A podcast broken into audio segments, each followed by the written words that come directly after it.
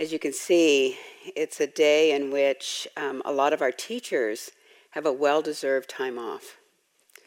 Um, and so you're left with me, which is actually great. so, again, it's my pleasure to be here with you and to deliver the Dharma talk for this evening.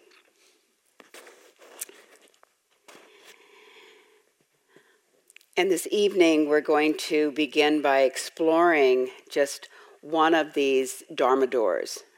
There's it's said that there are 84,000 Dharma doors that you can open into this field of awakening.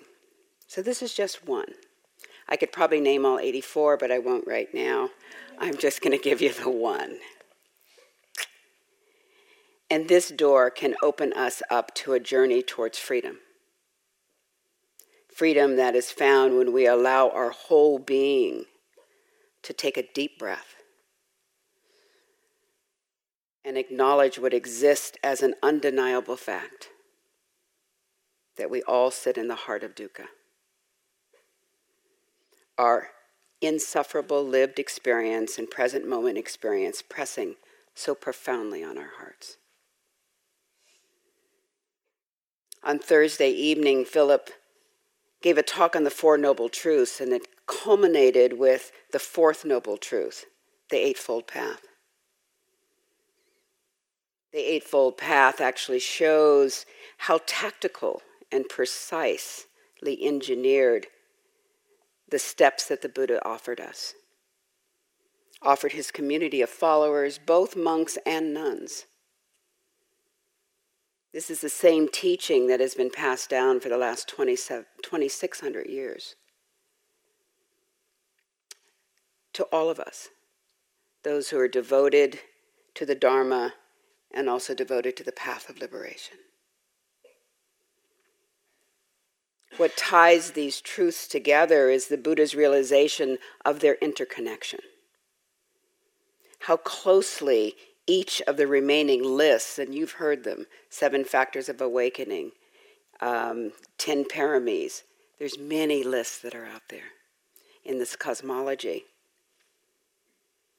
They tie together the lists and philosophies and just see how interconnected they are. They weave both wisdom and compassion together, blending clear trajectory for us, steps that we can take. And then they're offered to us as gifts if we're willing to receive them.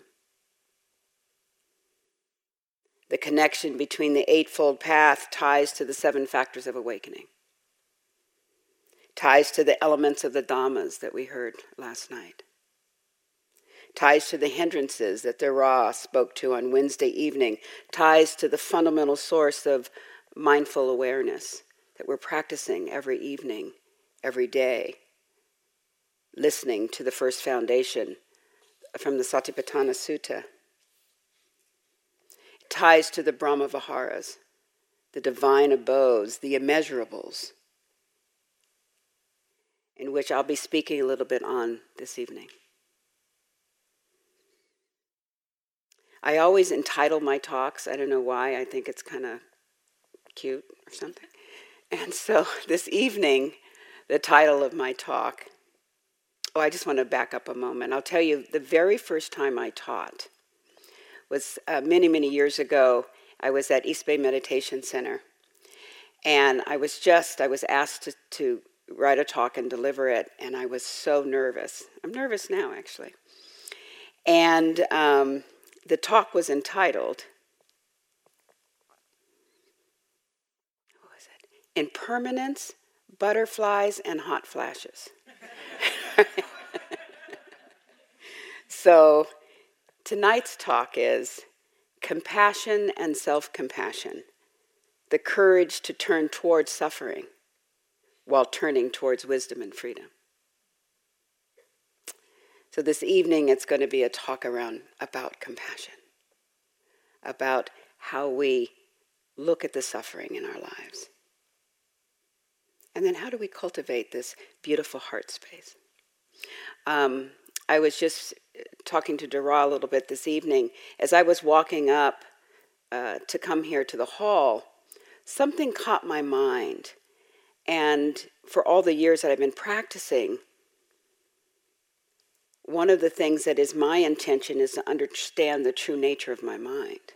And I think that's many of us come for that. You know, we, we, we, we have a little clearer understanding of what happens when hindrances arise or the, the many other things that affect a clear and calm mind. But are we inclined to understand the true nature of our hearts? And I just want to say that the heart, our hearts, everyone's heart, is really only this big. And it does so much for us. Just this big. Pumping, pumping. Just this big. So we'll be exploring compassion, karuna, the second of the Brahma Viharas, of these heart qualities. Karuna, like all the other heart practices, are boundless in nature. It allows us to navigate the rich territory that can open the door of awakening, one of those 84,000 Dharma doors. And it brings us to a fierce recognition of how, with skillful intention, a much closer view of the immensity of human suffering can be realized. Our conscious heart minds are somewhat primed to have the experience of both sorrow and joy. You've heard the phrase 10,000 joys and 10,000 sorrows, suffering and happiness, all with its delicate duality and complexities. Those are the realities of our lives. And our lives are met with also this, the vicissitudes of life, the eight worldly winds. Pleasure and pain, gain and loss, praise and blame, fame and shame. Ever changing, always impermanent. And I'm sure well, I guess I'll ask the question how many of you have not felt the winds of the vicissitudes hit us? Just as we're sitting on our seat and we've got that, oh, right, that place where the breath is present, the mind is still, and something arises right, to somewhat knock you off your perch. So I want to do something that I've been doing for quite a few years, and that's defining the words that I'm using. So the definition of compassion is a feeling of deep sympathy and sorrow for another who is stricken by misfortune, accompanied by a strong desire to allevi- alleviate that suffering. So if we dissect the definition a little bit, we see that the inference is there's a sense of sympathy and sorrow, both holding space, accompanied by a desire to alleviate it. Whether seen or heard or thought about, this realization of seeing suffering in ourselves or others moves the heart from the inside out. The desire to alleviate delivers what seems to be a code to act. Or maybe it's the feeling of the quivering of your heart so deeply that the mind is inclined towards movement.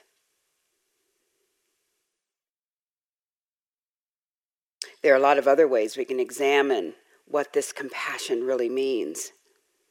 We can dissect it little by little, or we can just feel into the fact that there is that we really do all possess the capacity and the ability to have sympathy for others. Paired with sorrow, seeing the suffering. How each of these feelings or emotions can ride through our hearts and minds simultaneously. How the quest or desire to alleviate suffering comes with a myriad of complexities all to itself. And this week we've heard this word cultivate. Right? Cultivate a still mind. But I'm going to, again, just kind of define that sense of cultivation. To cultivate means to try to acquire or develop a quality, a sentiment, or skill. And that's what we're doing here. Right? We're cultivating the mind, the heart, for stillness, for the skill in which to navigate those.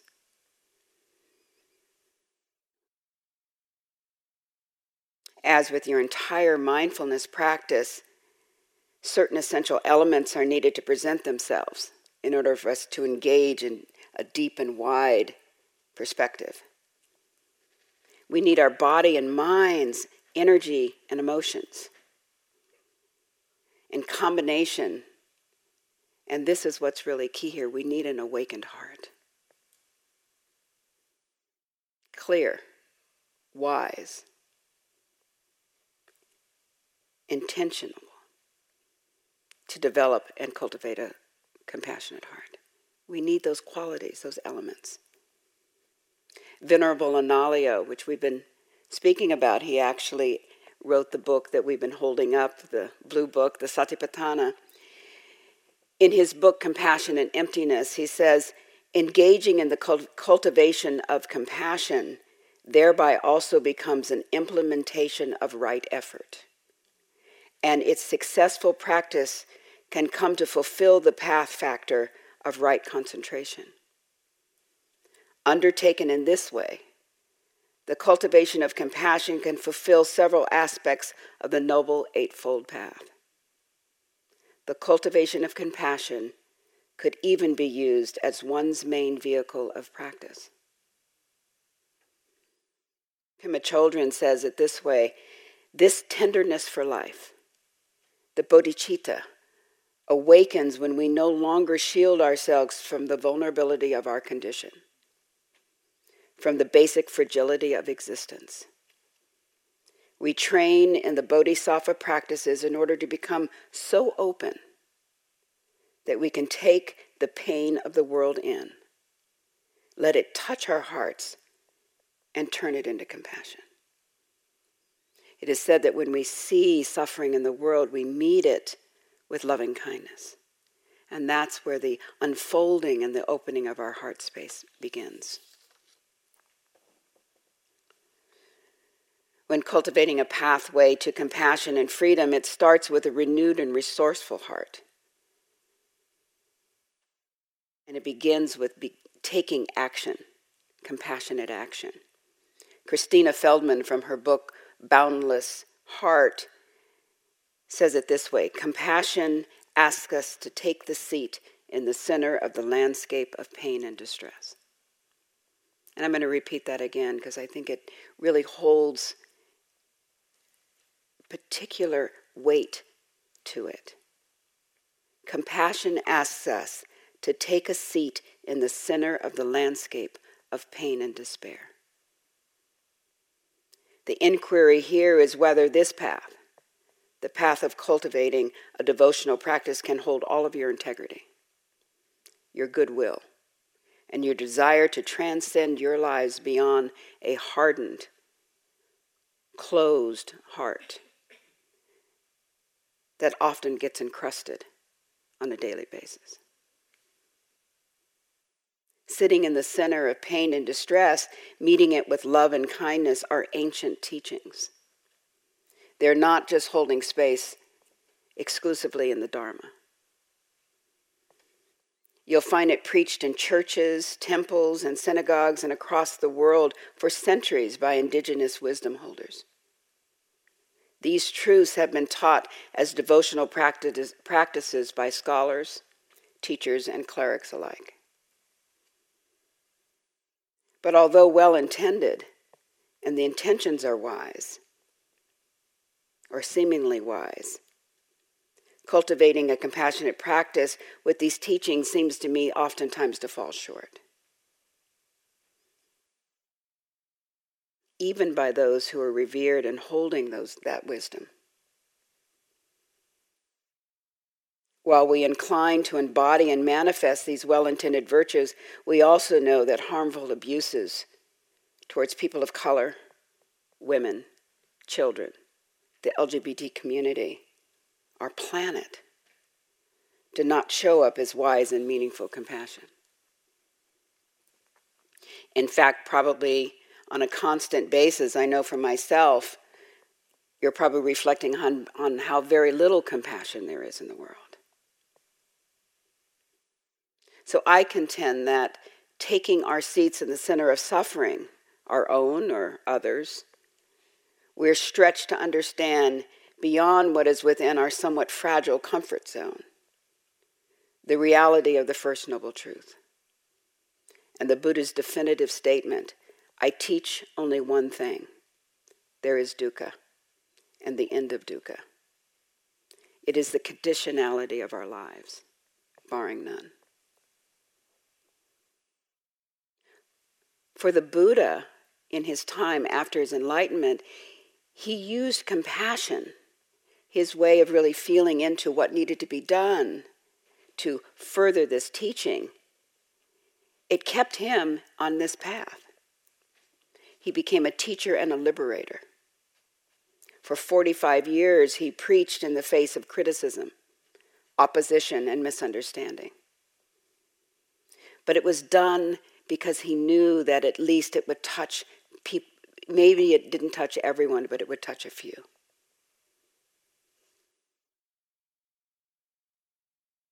He also taught the message that suffering is universal, but definitively made c- compassion the opposite of this truth.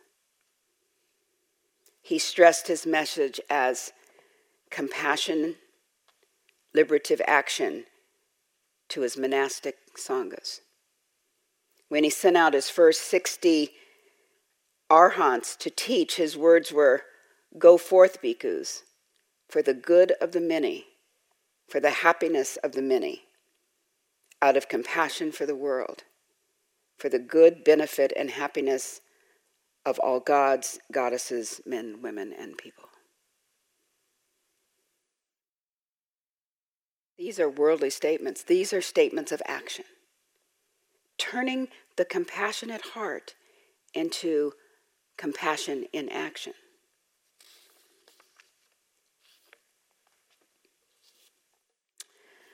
I think when I first introduced myself on, boy, now it's been a week, Saturday, I said that I live in Oakland.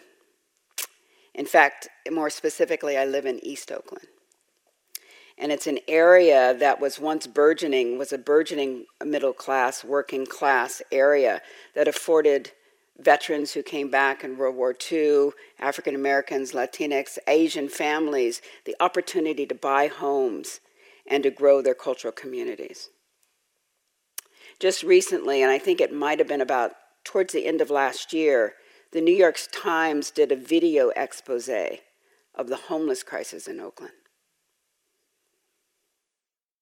The homeless population in Oakland has grown in the last two years by 47%. And nearly 70% of the people who are homeless are African American men.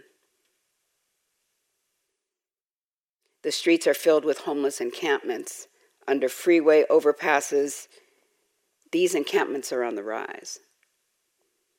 This is what I would call a dire crisis. The city and state have decreased funds and they've increased funds. They've done what they think they're doing correctly or wisely to accommodate the crisis, and yet still the population grows. The best right now the city can do is to put up porta potties or temporary shed housing. But what they haven't addressed, and they haven't had any inroads under, is around the mental health, addiction, and poverty aspects of homelessness. So when I scrolled through the video that, uh, from the New York Times, my heart sank. I just had this feeling of immense sorrow, but also I had a feeling of immense embarrassment. How could these viable human beings be denied their basic right for housing, food, equal opportunities? How could they be ignored or just dismissed? So, what I had to do is I had to examine what my heart mind was going through. Not just the fact that I was, my heart had sank, but what was my response to it? What could I do? How can I make a difference? Is it enough to merely pay property taxes and, you know, hopefully the city is going to make improvements? Is it enough to drive by the camps viewing from afar? Or maybe during the holidays, taking old jackets and blankets? Is that enough? Martin Luther King wrote True compassion is more than flinging a coin to a beggar. It comes to see that an edifice that produces beggars needs reconstruction. And that was from his speech in 1967 beyond Vietnam at the Riverside Church in New York.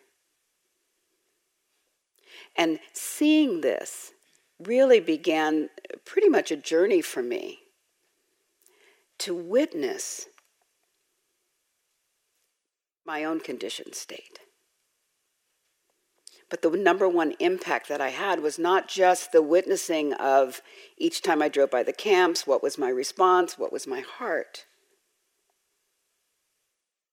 Looking at the degree of suffering and despair, but the other side of it, which was how my compassion heightened, how looking at the suffering actually had me wanting to be, to take action to not close my eyes. And for me, it became very much like what is spoken to in the Acharya Dharmapala's words, Maha Karuna, the great compassion. I really f- feel that something has shifted for me. Our experiences of turning away from the truth of suffering has caused a deeper more penetrating pain than what is witnessed before our eyes and our hearts. I actually understand the tendency to mask the suffering. We see so much in our social media feeds around what's happening in the world, in our lives.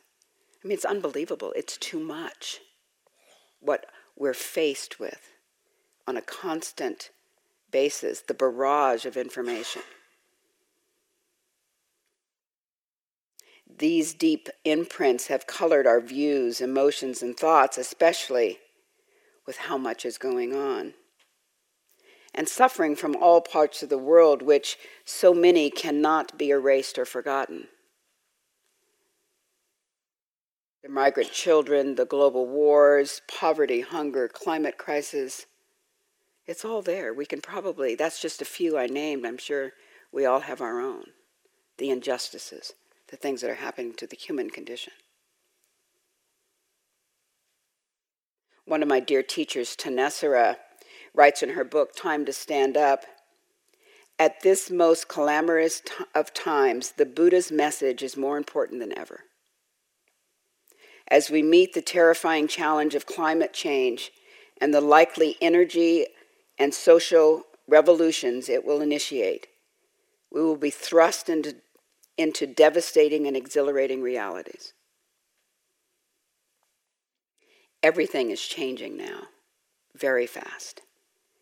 And so, taking the Buddha's example to heart, we know compassion as the overarching intention for navigating the inner and outer landscape of our worlds. Compassion, not turning away, being able to look at suffering right here, meeting it in the ways that we can. Her words, Thanissara's words, they sound somewhat bleak. And yet, we've all had thoughts about what are we experiencing today, and more importantly for me, what my thoughts are is what are future generations going to inherit? What is my grandson who's turning three going to inherit? And what will Nana be able to say to him?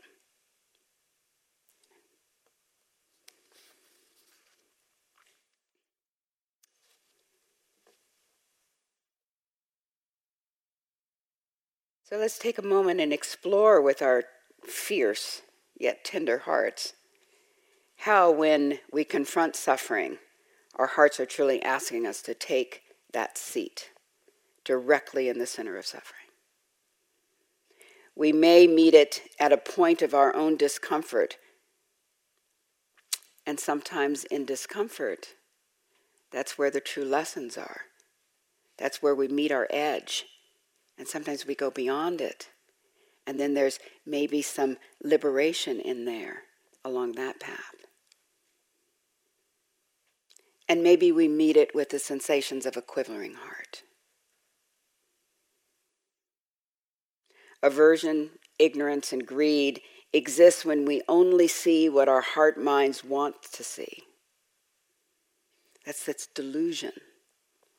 Creating limited views and closes out the opportunity to realize the truth of our existence.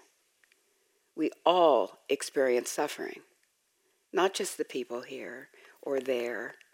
We all have that existing in our lives. The essential elements of our heart movement towards clarity is seeing what it what is, but seeing it with softening the heart. Taking away the, the hardness that our conditions and our society has put upon us. Allowing our hearts to be sensitive pure. Allowing us to be in the landscape of suffering without creating either an unnecessary narrative that helps us turn away, possibly turning compassion into somewhat of a cruel aspect, or opening us up to pity or detachment. These are part of the near and far enemies of these Brahma Viharas, and specifically Karuna.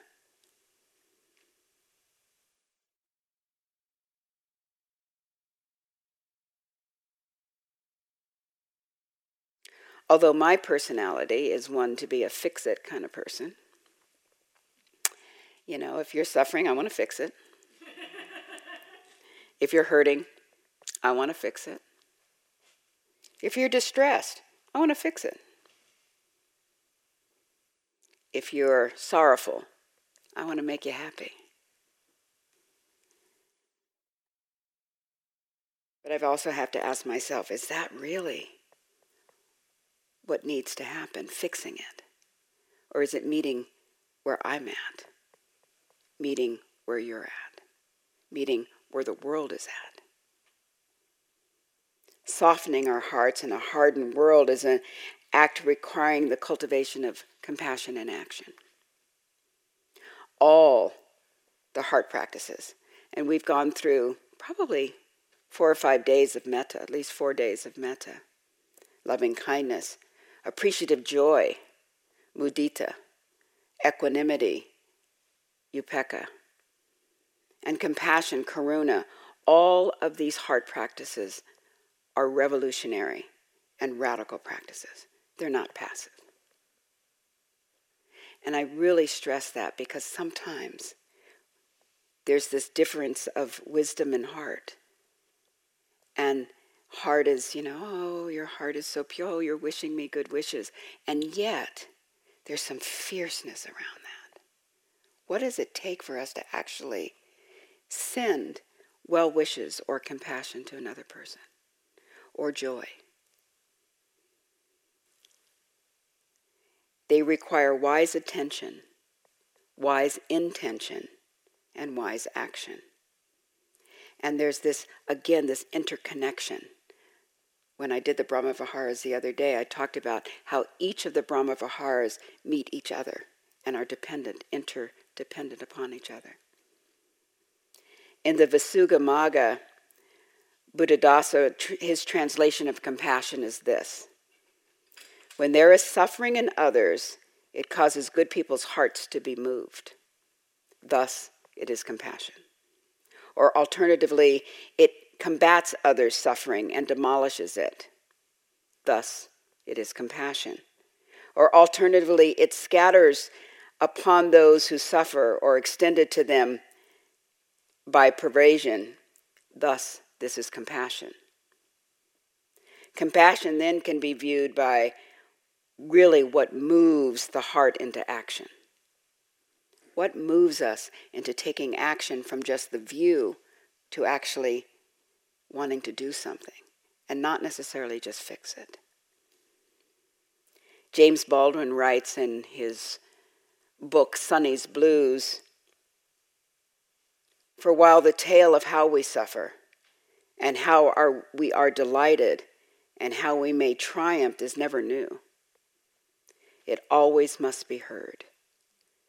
There isn't any other tale to tell. It's the only light we've got in all this darkness.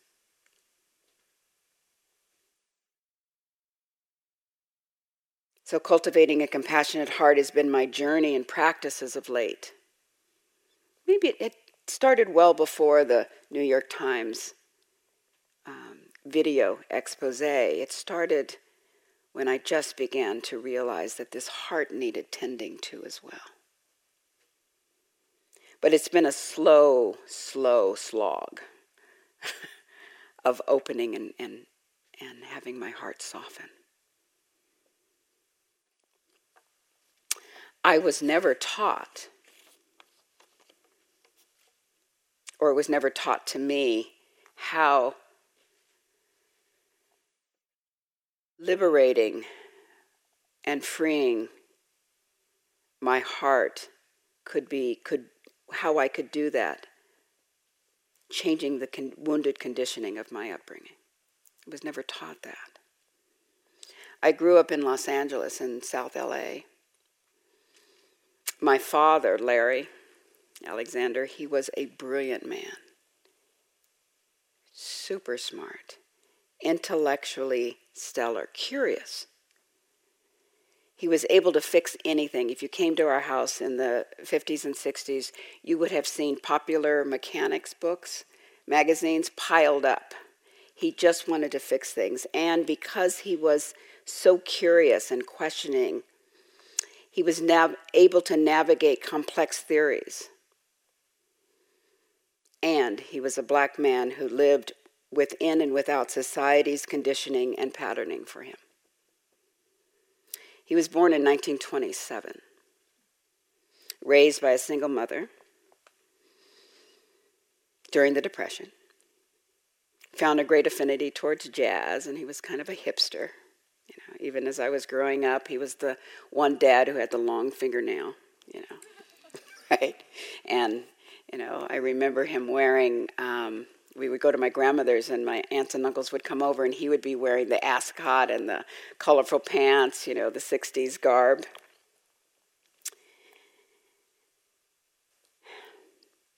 He was married twice, had three children, four children, I have a younger brother, and he faced his tormented versions while raising his family in the 50s. When I was a child, I witnessed all this frustration you know, his, the, all the different levels of his state of being. And he was at the effect of his despair from not being seen as a few, full human being, as a substantial man, as a father, a provider, a husband. So, what I didn't see or even could even comprehend at that young age was how those struggles and suffering of being black in America mounted exponentially over time. But I was wounded by him, his inability to understand how to deal, or at least was faced with all the things that he had to deal with in his life.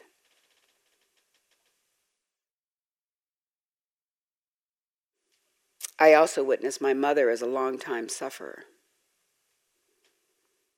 And I wonder how her legacy has impacted my life by seeing her live through her grief and sorrow with each year keeping silent and suffering.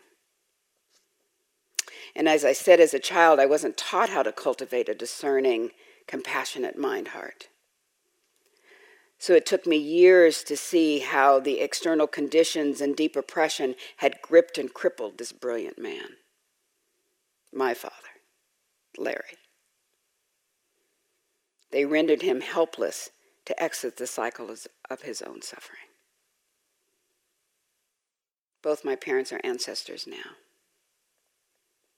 free from their torment, from their internalized conditioning, free from their probably disappointed lives. But eventually, having immersed myself in my own practice for these many years, I really understand the lessons that I didn't understand then that I can now understand now. They've become my guidepost. They become my beacon of light. They've allowed me to understand how I can cultivate empathy, tender, and a compassionate heart. And really allows me to take it, make an earnest attempt to sit in the center and take a seat.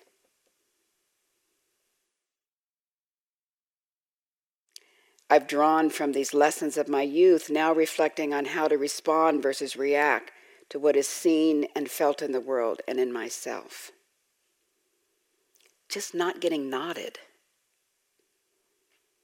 Looking at my own habituations, whether to fix it or turn away. And we all have those sense in ourselves when it's just too much. It's too hard to bear to look at. We turn. We turn our gaze, we turn our hearts, we turn our minds away. Again, Christina Feldman. Compassion asks us not to be discouraged or disheartened by movements of dissidence. These are the very moments we're invited to reestablish our home in these deepest aspirations and manifest them in the ways we engage with life. Courage asks for perseverance, the willingness to realign our lives moment to moment with a compassionate heart.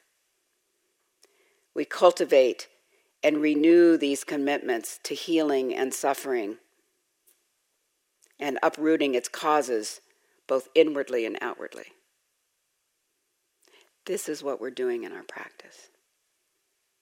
We're really asking ourselves can we sit in the seat in the center of that seat and look at both inward and outward suffering?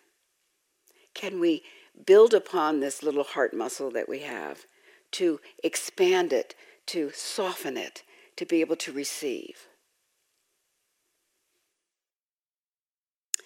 But the one thing that the Buddha did not just pronounce was to his monks was the cultivation of compassion that we only turn towards others but he also stressed self compassion as a gateway to the total absorption of this heart factor. In one of his suttas, The Bamboo Acrobat, he speaks about a man who was the lead acrobat and he told his uh, assistant, We'll both climb up this bamboo pole and then you protect me and I'll protect you. And and then we can make a show of it, we can make some money, and then we'll climb down the pole and we'll be just fine. And the apprentice said, No, we'll climb up the pole and you protect you, and I'll protect myself. And then we'll both climb down the pole. But we have to turn ourselves as we're looking at compassion, and especially compassion in action, looking at this boundless quality that we have. We also have to, as I say, turn the mirror this way and look at how do we actually find the compassion in our own hearts? How do we look at ourself, our own suffering, without turning away from it? And there's much wisdom that can be gained last year, towards the end of the year, I was traveling back east. I was going to Baltimore to teach. And you know, when you're on an airplane, you kind of settle in your seat, and then the attendant comes up and starts talking, you know. And anymore, we're always on, you know, I'm, I, if I'm on a plane, I'm not really listening. You know, sometimes I do, but most of the time I know how to put my seatbelt on. You know, I know my tray has to come up, and I know I can't get up if the sign says, do not get up. right? So I don't.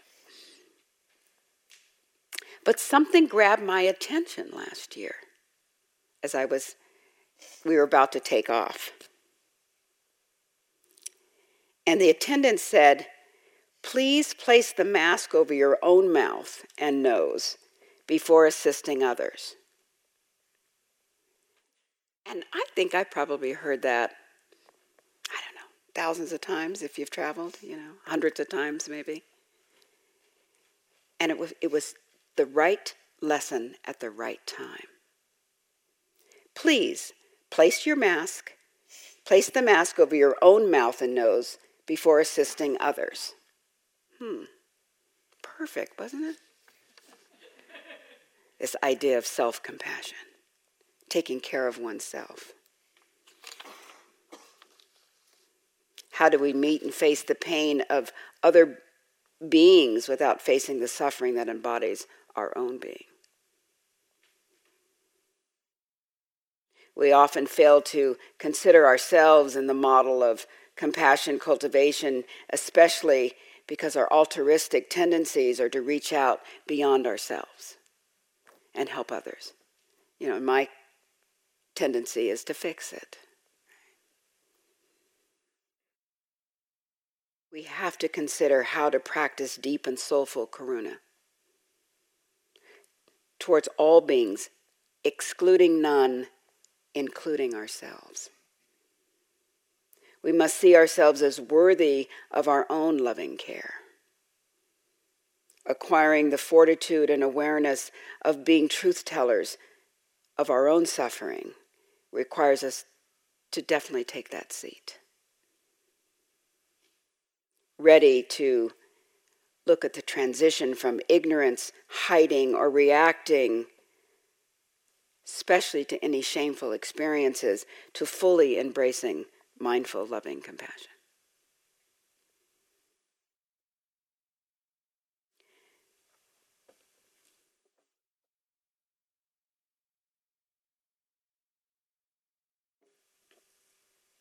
When we begin the process of self reflective healing, we are more apt to open fully when we begin to use wise view and wise intention. The act of cultivating self compassion takes effort, and it's like being a spiritual warrior without the armor. Spiritual warrior of the softened heart. I like that. Spiritual warrior of the softened heart. The fearlessness of compassion that leads us directly into the suffering of life. Fearless compassion recognizes the inevitable suffering of life and our need, if not our motivation, to face dukkha in order to learn, to heal, to transform.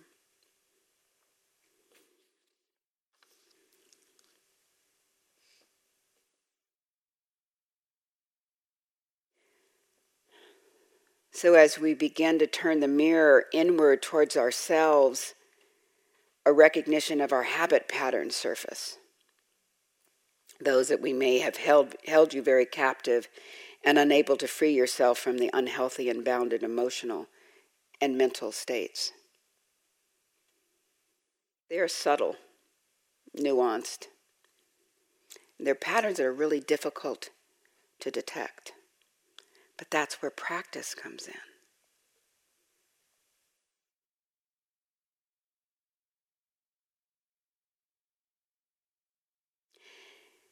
If we avoid or wipe away our tears, discounting the pain and suffering lodged within and without,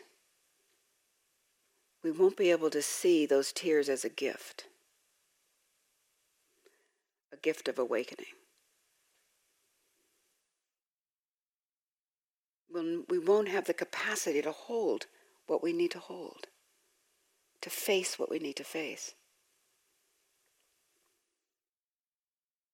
Opening our tender hearts, you know, those soft warrior hearts, that spiritual warrior that you will become. It leads to the long journey towards wisdom and freedom.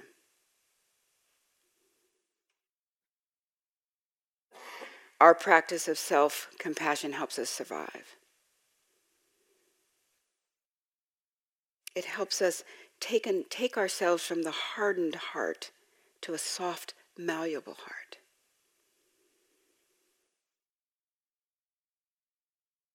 It allows us to see the cries of the world differently, with eyes wide open, without turning away. Pema Chodron again says, instead of asking ourselves, how can I find security and happiness? We should ask ourselves, can I touch the center of my pain? Can I sit with suffering, both yours and mine, without trying to make it go away? Can I stay present to the ache of loss or disgrace, disappointment in all of its many forms? And let it open me.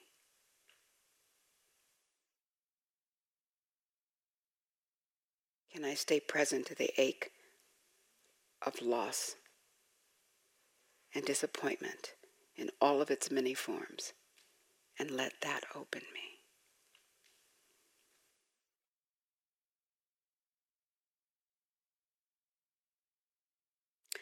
Another dear teacher of mine, Eugene Cash, often says, let's get real together. You've heard him say that. Let's get real together. I want to invite us to get free together. This invitation extends to cultivating a deep practice for both the inner and the outer qualities of a compassionate heart to realize that liberation is possible through indwelling, through that state of indwelling in these qualities. The Maha Karuna, the great compassion.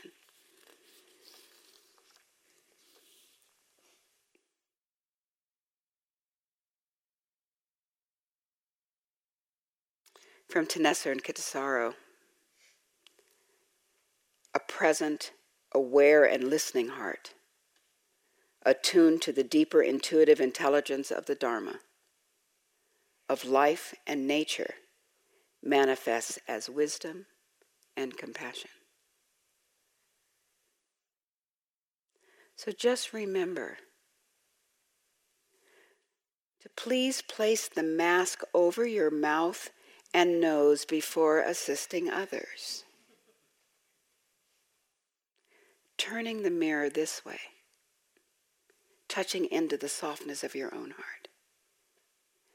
I know that there are times when my heart gets so hardened that I walk around in my own despair. And many of you may have heard this story before, but I carry a little shovel right here. It's about this big, just a little shovel. And when I find that my heart has hardened, due to all the outside conditions, due to my own inner conditioning. I take the shovel and I start chipping away, just little by little, you know, flicking it, flicking the, in, the crust away so that my heart can become again soft, malleable, receiving, pulsating, compassionate. And then I put my shovel away and sometimes I have to pull it out more than once in a day, just depending. And then sometimes I'm amazed at how this compassionate heart can actually live freely within this body, within this mind.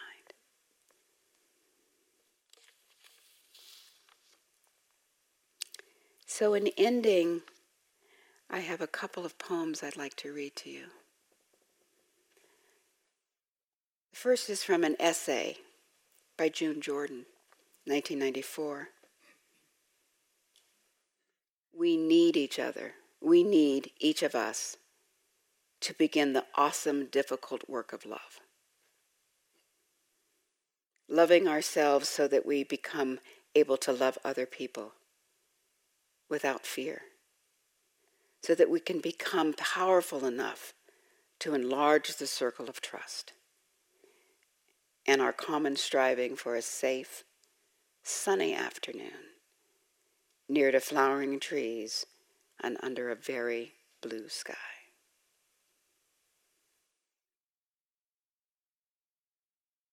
In June Jordan, 1994, from the essay A Powerful Hatred.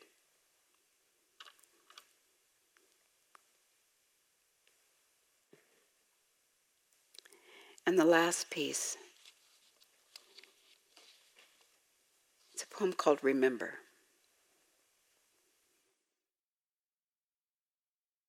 Remember the sky that you were born under. Know each of its stars' stories. Remember the moon. Know who she is.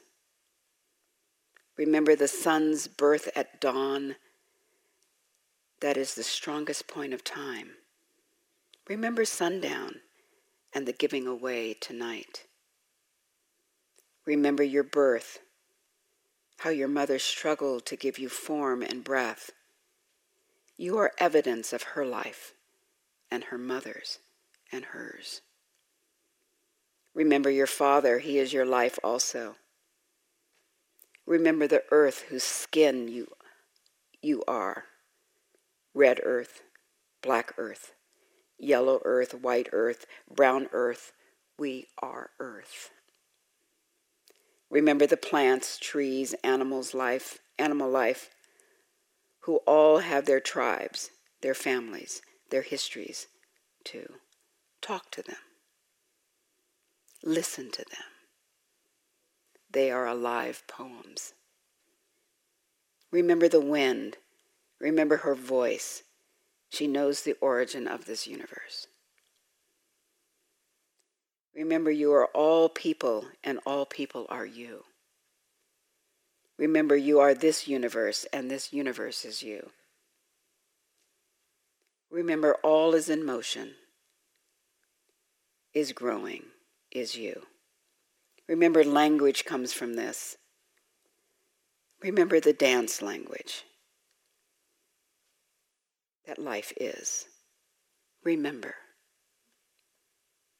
and that's Joy Harjo, our poet laureate, our first Native woman poet laureate. So let's sit for a moment.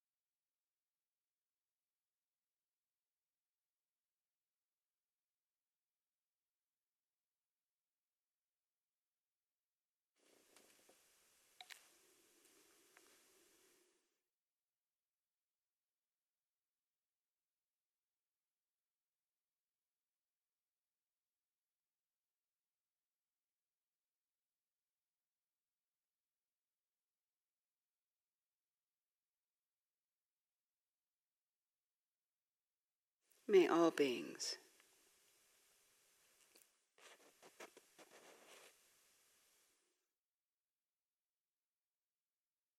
Everywhere.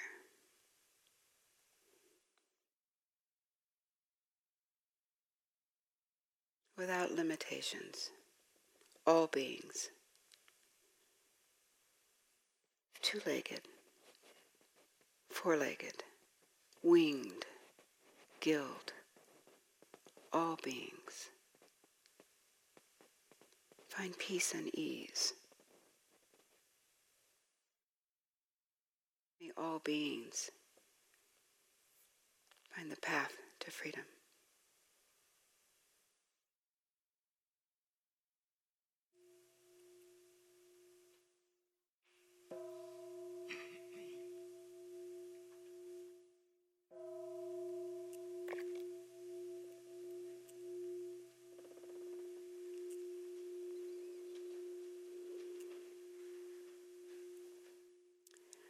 I thank you for your kind attention. Thank you for this evening allowing me to share the Dharma. And I do have one announcement before we head out for a walking period. Tonight or early this morning is daylight savings time. So many of you who have renounced your phones and other electronics won't have that automatically show up for you. Um, so it's important that you do change your clocks in your room, and also it's important for the bell ringers in the morning. Okay. so we can all be in the hall bright, cheery-eyed at 5:30. so again, it's time for a walking period. Yes. Oh, exactly. It's spring forward. So if you go to bed at 10, please put your alarm to 11 or your clock to 11. Thank you.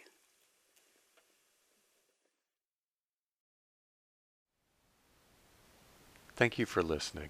To learn how you can support the teachers and Dharma Seed, please visit dharmaseed.org slash donate.